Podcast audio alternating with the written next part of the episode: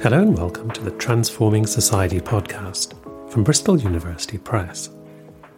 My name's George Miller, and I'm the editor of a new paperback series that BUP has launched this spring. Over the next few years, What is it for? will explore the purpose of a range of institutions, beliefs, ideologies, and other phenomena that make up the contemporary world, from veganism to AI, nuclear weapons to the monarchy. Inherent in the series concept is the idea that the answer to the question will most probably be complex and up for debate, but that it's worth asking in order to think about how the future could be better. The series has launched with three titles War, Cybersecurity, and Philanthropy. And it's to cybersecurity that we turn in this second episode. Tim Stevens, author of What is Cybersecurity For, is a reader in international security and head of the Cybersecurity Research Group at King's College London. Tim's research looks at the intersection of technology, politics, and global security practices. His particular interests are the politics and governance of cybersecurity, which makes him the ideal author to take on the challenge of addressing what cybersecurity is for. Cybersecurity, Tim argues, is about much more than simply securing data on computers. The digital world is so interwoven with the physical world that breaches of cybersecurity can have serious real world consequences, from the money in your bank account to critical national infrastructure and even national security itself. Tim writes, We cannot but think of cybersecurity as political. It's entangled with almost everything we do, from online shopping, social media, finance, work, play, and voting, to critical infrastructure supporting every personal and social need, to war, conflict, development, and visions of global order. When I spoke to Tim recently, I began by asking him if now struck him as a good time to be asking what cybersecurity is for. Yes, and know I've been looking at cybersecurity for well over a decade and a half. And a couple of points to make, I guess, is one, yes, I think that this is an issue of public importance, but it gets discussed in a particular way, perhaps, in the news and also a particular way in academia, too. And quite often, uh, the news is quite sensationalist, and quite often academia is quite dry. So I saw an opportunity here to to do something productive in that space that speaks to a, a more general audience about issues that I see of concern because we see these in the headlines all the time, especially about state on state cybersecurity actions and the like. Uh, we also talk about the, the, relationship between corporate actions and privacy and data and so on, and and getting into the space of online harms, as I'm sure some of our listeners will be aware. I mean, even though I don't talk about those in the book, that's very much part of this overall landscape. So we see this we see this everywhere about states and businesses, but also the really important thing about cybersecurity, from my perspective, is that the technologies we're talking about, the digital technologies, are more or less ubiquitous in the societies that, that you and I and our, and our listeners uh, and, and hopefully readers live in. I mean, it's a global issue. And so I thought it was very interesting to, to talk about cybersecurity as if, you know, these technologies are ubiquitous in our lives. And the other thing about why this particular volume matters to me is that, you know, as an academic, I have a public, in my eyes, a public responsibility to actually communicate what can sometimes be quite abstruse and obscure ideas to a more general audience when the opportunity arises. And I saw this uh, book as precisely that sort of opportunity.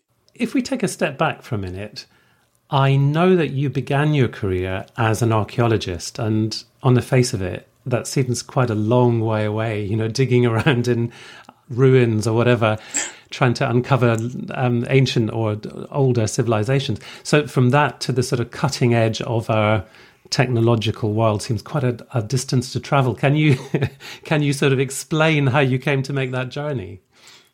Uh, maybe is, is, the answer. I mean, uh, for me, uh, as an archaeologist, I was really interested in the relationship between technology and society. Now, obviously, an archaeologist, you get art, technological artifacts. And in my case, I spent a lot of time looking at bits of chipped stone, flint tools, and so on, and trying to say something sensible about the social context uh, in which they were created and, and, and used and ultimately discarded as time drew on in I, I, I, hesitate to call it a career that I had in archaeology, but it was certainly my involvement in it I got more interested in the theoretical aspects of technology and, and, and, society, the relationships between them. And I ended up in a place where I knew that I wanted to go back to university and study the relationships between information technologies and society.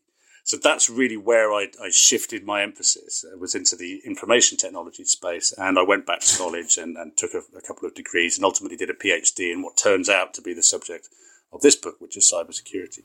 That sounds like quite a compelling explanation to me. That so you're interested in how technologies are embedded in their social context, whether that's ancient technologies or mm. contemporary technologies. Yes, and how how they interrelate te- from my perspective, technology is not something that sits apart from society or from social use or from people.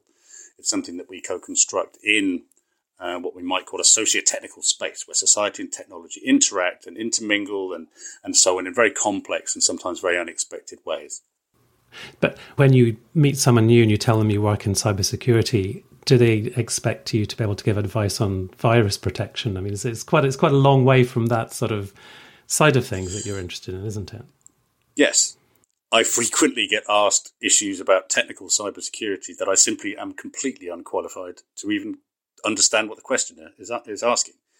And that's partly one of these, these issues around this book is trying to demystify what sounds like a, a very technical, jargon heavy computer science world, which in large respect it is, but trying to understand why it is that something like this is important in the wider context in which most of us operate.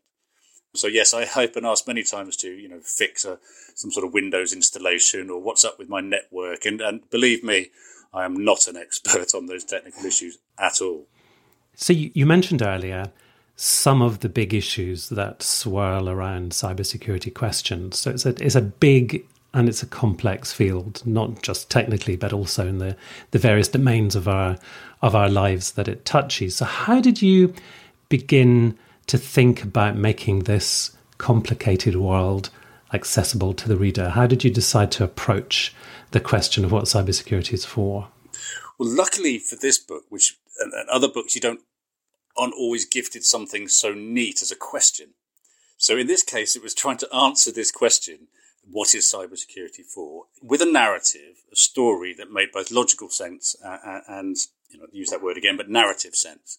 So starting from A and getting to B, but on the meantime, trying to tell a story that's engaging the listener, but also explaining how you get from that point, you know, the question, if you like, to the answer. So breaking that into manageable chunks was, if it sounds easy in principle, was actually quite difficult in practice because, as you know, and as any professional knows, if you if you're in a field for long enough, sometimes you can't see the wood for the trees.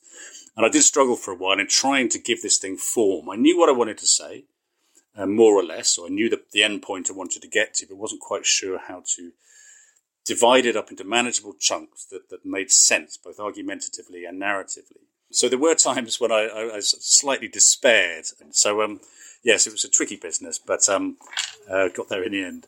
And you probably had a publisher breathing down your neck and, and all sorts of other other calls on your time. Just as well they were. Word, a word limit.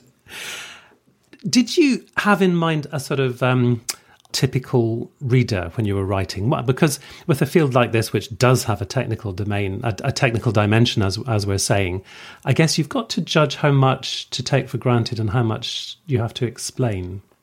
Yes, the the reader I had in mind was someone who understands, if only in a skeletal sense, that what we're undergoing currently in the world in terms of digital transformation is quite profound in many ways and that's about it.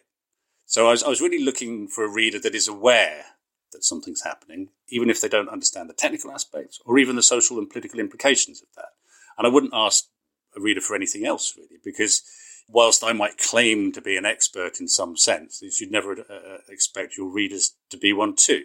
And that's where the difference is with, with pure academic writing, in which you can appeal to a certain community of, of like-minded and similarly educated within a very niche area uh, and communicate within that expert community. But that, that simply isn't going to work if you're writing for a more general readership. So a, a general awareness, I think, and an understanding that, you know, when I talk about a computer, uh, we kind of know that these things A exist and B more or less the kind of context in which we're going to find them. And let's take it from there.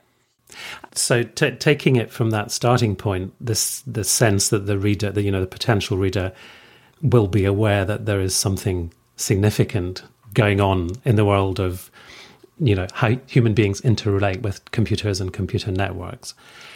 Where would you, you know, without, without inviting you to sort of summarize the whole book, where did you hope to take them in terms of deepening, broadening that understanding of the nature of that significance? Yeah, I think I think the short answer to that comes from this issue about the embeddedness of digital technologies in most of our lives, and, and to try and unpick and unpack a little bit uh, what the significance of that is in terms of security.